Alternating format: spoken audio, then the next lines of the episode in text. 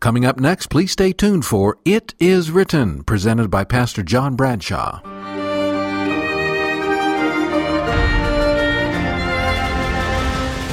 This is It Is Written. I'm John Bradshaw. Thanks for joining me.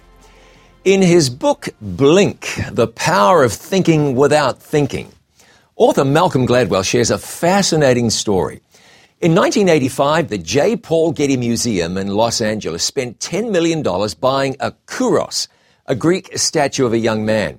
Of course, before you spend $10 million on a piece of art, you want to make sure that you're not buying a fake. And so the Getty had a team of scientists and lawyers check out the statue. They said they believed the statue was real. It was an original. After buying it, the Getty then showed it to art experts and historians. And one of them immediately said, it's a fake.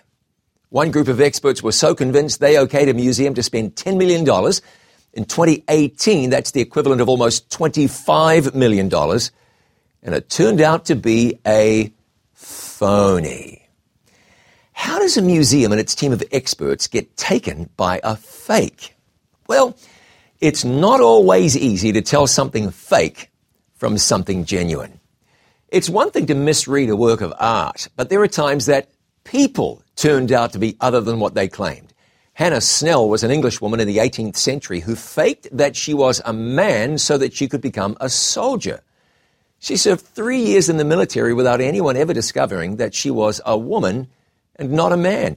Women faked being men on occasion to fight in the American Civil War. In the late 1980s, a German music producer named Frank Farian put together a new pop band. He hired two dancers named Rob Pilatus and Fabrice Morvan to front the band. Rob and Fab looked like pop stars, and the band, Milli Vanilli, sold millions of records. In 1980, they won the Grammy Award for Best New Artist. Rob and Fab, however, didn't sing on any of the band's recordings. They didn't even sing at the Grammy Awards. They mimed everything, while other musicians did the real work in the studio. Milli Vanilli was not Milli Vanilli. It was one of the most notorious cases of lip syncing in pop music history. So why is it that nobody noticed? Simple answer. It's just not that easy. Sometimes it's hard to know who's fake and who's genuine, or what's fake and what's genuine. Jesus spoke to this in the parable of the wheat and the tares. We look at this today as part of our ongoing series, lessons for all time. Let's take our Bibles. Let's look at the parable. It's found in Matthew chapter 13, and the parable begins in verse 24. Another parable he put forth to them, saying, The kingdom of heaven is like a man who sowed good seed in his field. But while men slept, his enemy came and sowed tares among the wheat and went his way. But when the grain had sprouted and produced a crop, then the tares also appeared. So the servants of the owner came and said to him, Sir, did you not sow good seed in your field? How then does it have tares? He said to them, An enemy has done this. The servants said to him, Do you want us to go and gather them up? But he said, No, lest while you gather up the tares, you also uproot the wheat with them. Let both grow together until the harvest. And at the time of the harvest, I will say to the reapers, First gather together the tares and bind them in bundles to burn them, but gather the wheat into my barn. Now, this is something that used to happen in Jesus' day. Someone would have a field of wheat growing, and an enemy wanting to cause problems might sneak in and spread the seed of weeds. The weeds would grow and choke the good seed and cause all kinds of problems for the landowner. It's thought that the tare or the weed mentioned in this parable is darnel, Lolium temulentum, sometimes referred to as false wheat, which can be fatal if it's eaten. So let's take a look at the story, this parable. And remember what a parable is. It's a short story used to teach a moral or religious lesson. Not everything in a parable has a parallel or a meaning. But many of the details of a parable are shared so that they might convey some important spiritual truth. Now, what are the spiritual truths that Jesus is teaching in this parable? Now keep in mind, earlier in Matthew chapter 13, there's another parable dealing with seed. It's the parable of the sower who went forth to sow. Here, the kingdom of God, now that's the kingdom of divine grace on earth. You could call it God's work of salvation in behalf of humanity. The kingdom of God is compared to a man who sowed seed. In that parable, the seed fell on four different types of ground. First, the wayside, then on stony ground. Then there was some seed that was choked by thorns. And then there was the good ground where the seed flourished. Now, in the parable of the wheat and the tares, the seed is compromised by weeds that threaten it in a variety of ways. Let's look at it now. We read that a man sowed good seed in his field. So do we know who that is? Well, we do know who that is because this is one of those very helpful parables where Jesus explains what the various things mean. His disciples come to him in verse 36 and they say, Explain to us the parable of the tares of the field. And so he told them that he is the sower. He went on to say, The field is the world. The good seeds are the sons of the kingdom, but the tares are the sons of the wicked one. The enemy who sowed them is the devil. The harvest is the end of the age, and the reapers are the angels. That's Matthew 13, 38 and 39. Now, this is a lesson in which Jesus talks about an attack by an enemy, where Satan introduces into the church people who are not converted. Then Jesus points to the end of the age when angels will separate the true followers of God from, from the pretenders, from the milli vanilli Christians. So Jesus says this Here's the reality I sow good seed, but the enemy comes and sows weeds in my field. And the challenge is when the wheat appears and then the tares grow among the wheat, you can't necessarily tell the two apart very easily. Now, this is a commentary on what we experience in church. Have you ever noticed that? In the church, you get the, the good Christians and then the hypocrites, those who aren't really genuine believers. Here's what's interesting. Let me ask you a question. Which one are you? Now, most of us are going to say, I'm the real thing. We might humbly suggest that, well, we do have our faults and, well, we could do better, but we like to think that we are wheat, while the other ones, some of them at least, are tares. Natural enough, I guess. And what does Jesus say here? Someone says, let us pull up the tares so they don't damage the wheat, which seems like a good idea. If there are phonies there, why not uproot them and get rid of them? But there's more to the story, much more. I'll be right back.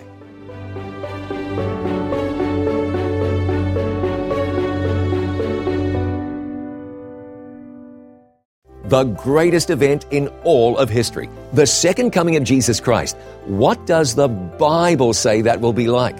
Find out by getting today's free offer, The Second Coming of Jesus. To receive this free DVD, call 800 253 3000 or visit us online at iiwoffer.com. Find out what the Bible says about the second coming of Jesus. Get the free DVD, 800 253 3000, iiwoffer.com. Thanks for joining me on It Is Written. In the parable of the wheat and the tares, the servants of a wheat farmer tell him that there are weeds growing in his wheat field. They suggest pulling them up. He says, no, don't do that, because if you attempt to pull up the tares, you'll likely pull up wheat with it. And that's a real thing. This man knew that just as it isn't easy to tell the difference between wheat and weeds, especially darnel, which is indistinguishable from wheat when it's young, it isn't always easy to tell the difference between a genuine believer in God and someone who is not genuine. And it's true that there's plenty that goes on in Christianity that doesn't represent the principles of Christ. A number of media outlets reported that a church meeting in Macon, Georgia, being held to discuss the pastor's future, got way out of control. As people were preparing to vote at the meeting, voices were raised, people were pushed, chairs were toppled, punches were thrown. It was pandemonium, even though there were sheriff's deputies there at the meeting. Bad behavior in church? Yes, unfortunately, it happens. A church treasurer stole $415,000 from a church in Knoxville, Tennessee. A pastor and his wife in Alexandria, Virginia were convicted of operating a $2 million fraud scheme which allegedly bilked business investors and church members. And we're not surprised when those who profess Christ act as though they don't possess Christ. For one thing, people are faulty. Now, it ought to be remembered that God isn't faulty. Jude verse 24 says that God is able to keep you from falling. But if we allow ourselves to drift, if we fail to maintain a real connection with God, in a moment of weakness or temptation, if we don't turn to God, or if we run from God, we're going to get people, even church members, people who know better, making poor choices. In the Bible, you've got Ananias and Sapphira lying about a pledge they made to God, stealing from God. Malachi wrote about people who rob God by failing to return tithes and offerings. Simon Magus tried to buy the gift of the Holy Spirit in Acts chapter 8. Judas was a disciple of Jesus who ultimately betrayed Jesus, while even Peter denied his Lord and Savior. So there's no shortage of faulty believers. So why is Jesus saying, don't try to pull up the tares because you'll likely pull up some of the wheat along with it?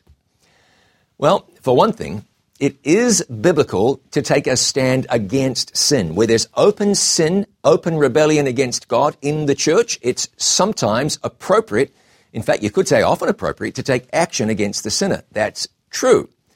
But here, Jesus is saying that in many cases, you can't really tell who's who, who's genuine and who's not. And the danger is that if you try to play God and try to decide who the real Christians are, you could end up doing some real lasting damage. Often happens. Often what people need is to be helped up rather than helped out. A person has a problem with pride or has some type of substance issue or maybe just doesn't appear to be as, as Christian as some other people wish. You know, the person on the fringes, maybe one who's inconsistent in coming to church. Too often there's somebody looking down their nose at that person, ready to declare that that person isn't as good a Christian as he or she should be. A little like the parable of the two men praying in the temple. One recites his virtues as he sees them, and he thanks God that he's not like the other guy. The other one, a publican, a tax collector, simply prays and says, God be merciful to me, a sinner. That's Luke 18:13. And then Jesus says in the next verse, I tell you, this man went down to his house justified rather than the other. It seems sometimes that there's no shortage of judgmental people in the church.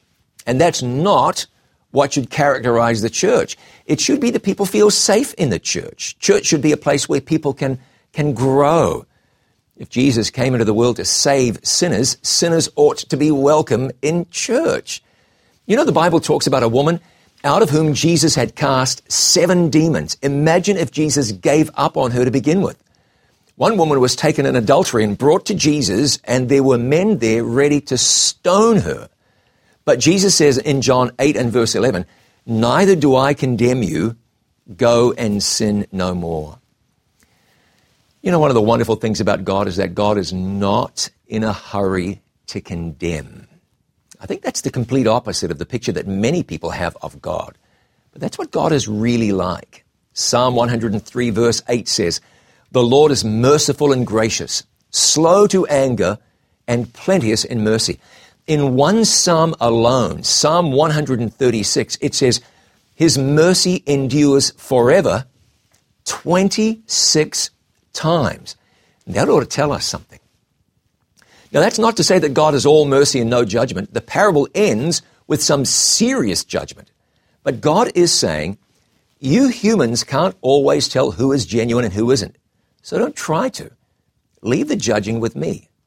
That is really good advice. A friend of mine tells the story of going to a revival meeting when he was young, looking rough.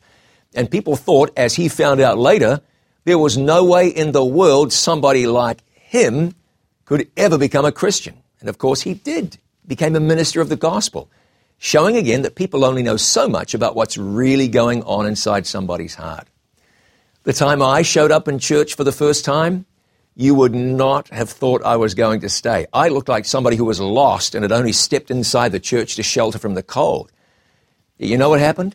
No one judged me. No one quizzed me. There was no 20 questions. No one made me feel unwelcome. Instead, I was loved into the church and loved into the arms of God.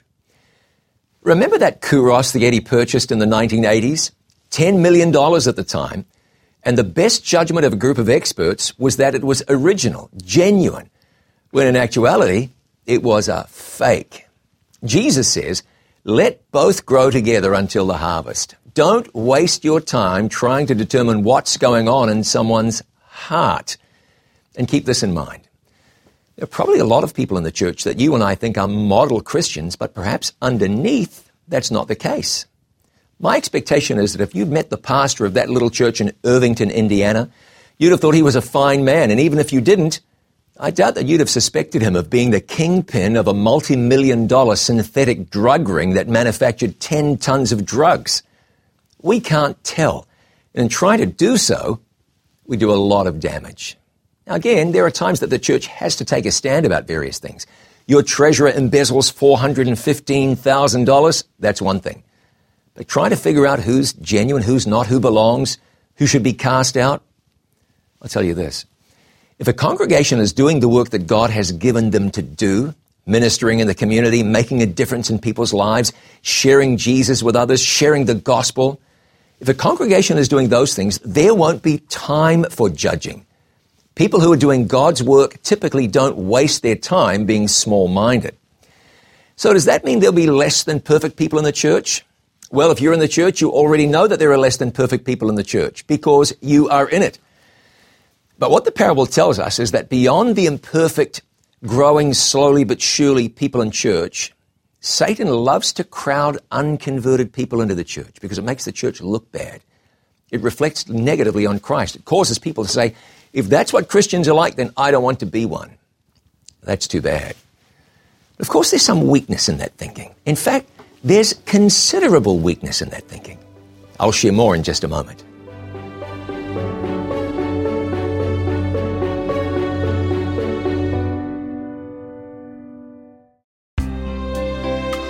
In Matthew 4 4, the Word of God says, It is written, Man shall not live by bread alone, but by every word that proceeds from the mouth of God.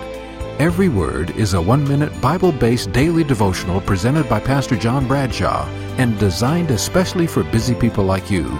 Look for Every Word on selected networks or watch it online every day on our website, itiswritten.com. Receive a daily spiritual boost. Watch Every Word. You'll be glad you did. My mom woke up at 11:45 and she smoked smoke. About maybe 1:30 in the morning, the uh, my wife got a phone call, and I could hear the voice on the other end of the line, and she was basically uh, screaming, "There is a fire! It's massive! It's headed your way! You need to get out and get out now!" After I hear fire, I hear in the background, "The fire is two to four blocks away from your house," and I panicked. We started praying our prayers didn't last long. They were desperate. They were they were rushed. There was a need. It was urgent. It was very very urgent. I said, please save my children. Where was God when the fires burned? Where was God as people suffered? Where was God while people were dying? Where was God in the midst of the devastation?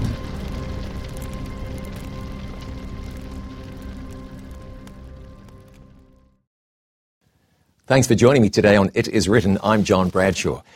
In the parable of the wheat and the tares, an enemy plants weeds in a man's wheat field.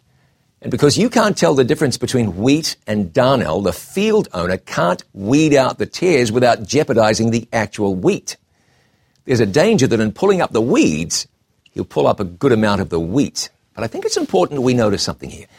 Jesus isn't saying that the weeds can't be dealt with. He's simply saying there's a wrong time and a right time. He says he will leave it to angels to finally separate the genuine from the phony. But I tell you this, it's important to notice that Jesus is very clear when he says the wheat and the tares will definitely be separated. Now notice what Jesus said. Jesus said this in Matthew chapter 13. He said, let both grow together until the harvest. And at the time of harvest, I will say to the reapers, First, gather together the tares and bind them in bundles to burn them, but gather the wheat into my barn. That's Matthew 13, verse 30. This is where it gets serious. Notice this. while Jesus says we shouldn't judge, while we shouldn't try to do the work of the Holy Spirit and decide who's a true Christian and who's not, he tells us just as plainly that there's coming a time of separation, a time of gathering as well. There's coming a time when there will be no more opportunity to repent. The tares will be tares, and that's that. You know, the gospel's so wonderful. You can be the worst sinner, and God is willing to forgive you. More than willing. God really wants to forgive you. God wants to see you come to Him in faith. Jesus said in Luke 19 and verse 10, For the Son of Man has come to seek and to save that which was lost. Isn't that outstanding? And so what does God do? He calls you. He reveals His love to you. He blesses you. He says, if you're carrying guilt, shame, sin, if you're carrying condemnation, give it to me. God says, Jesus died for you. God tells you that He wants you to be saved. But that separation, it's final. Today we can repent. Tomorrow might well be too late. One of those tomorrows, one soon tomorrow, I believe, it's going to be too late for everyone. In Revelation chapter 22, verses 11 and 12, Jesus put it this way He that is unjust, let him be unjust still. And he which is filthy, let him be filthy still. And he that is righteous, let him be righteous still. And he that is holy, let him be holy still. And behold, I come quickly, and my reward is with me, to give every man according as his work shall be. Now, that's not a fear thing, that's just reality. One day there's going to be a harvest, spiritually speaking. Today, the lost have the opportunity to repent. On that day, they won't. So let me ask you, how is it with you? You know what the devil does. You know, there are tons of people in the world today who are living entirely without reference to God.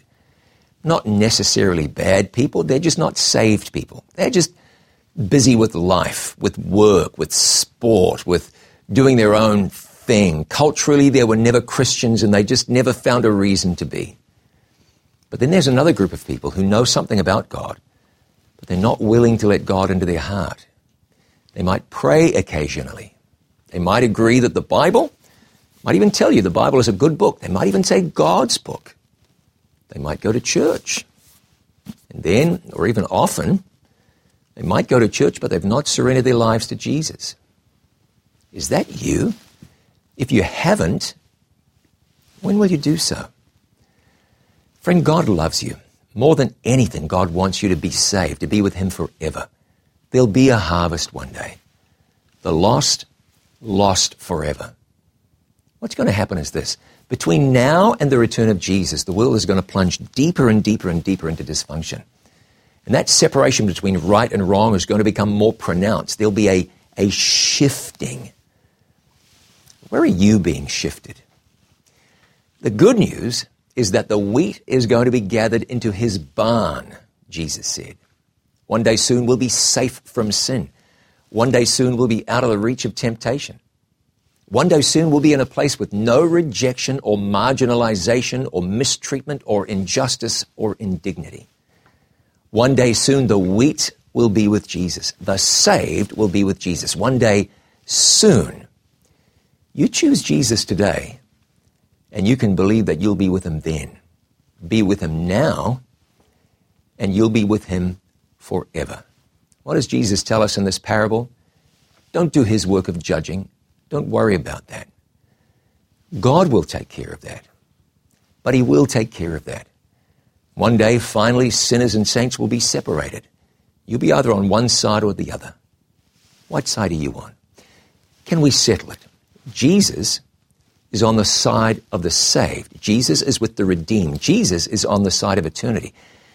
And Jesus is on your side. That's why he came from heaven to earth. He came for you, to call you, to reach out to you, to show you in his life what God was like, to convince you that he'd taken care of your sins, and to invite you to choose him, to team up with him, to welcome him into your heart. Can you do that now? One day, this world ends. One day Jesus comes back. One day there's no tomorrow. On that day, you can be safe with Jesus by being safe with Jesus now.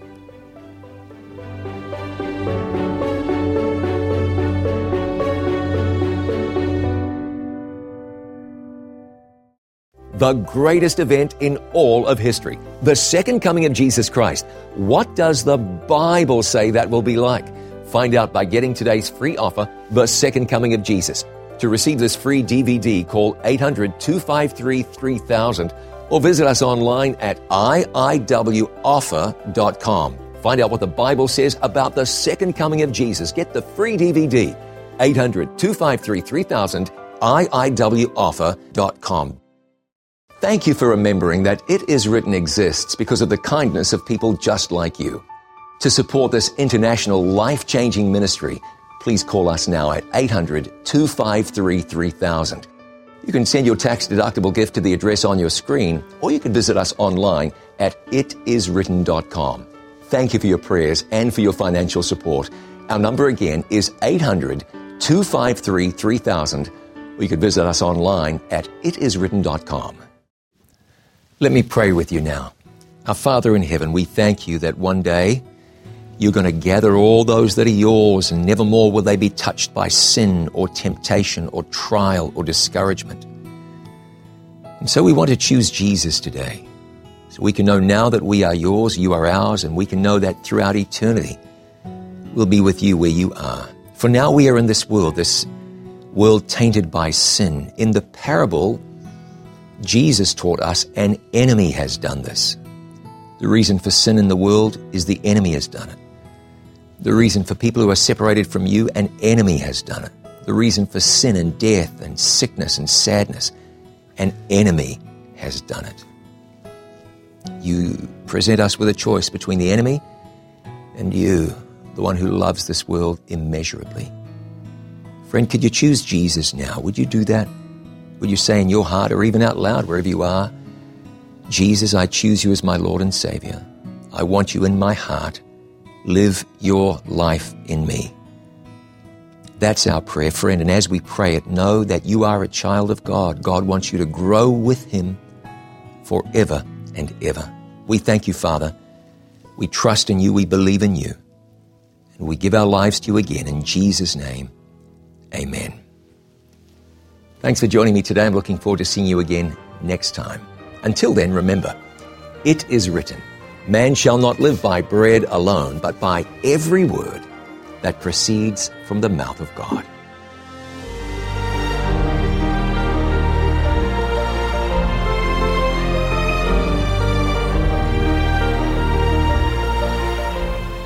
You've been listening to It Is Written, presented by Pastor John Bradshaw. We hope you have been blessed and that your faith in God has been renewed. Join us again next week at the same time on this station for It Is Written with John Bradshaw. This program was produced by It Is Written, all rights reserved. It Is Written is a faith based ministry. Thank you for your letters and continued support. For more information, please visit our website, itiswritten.com.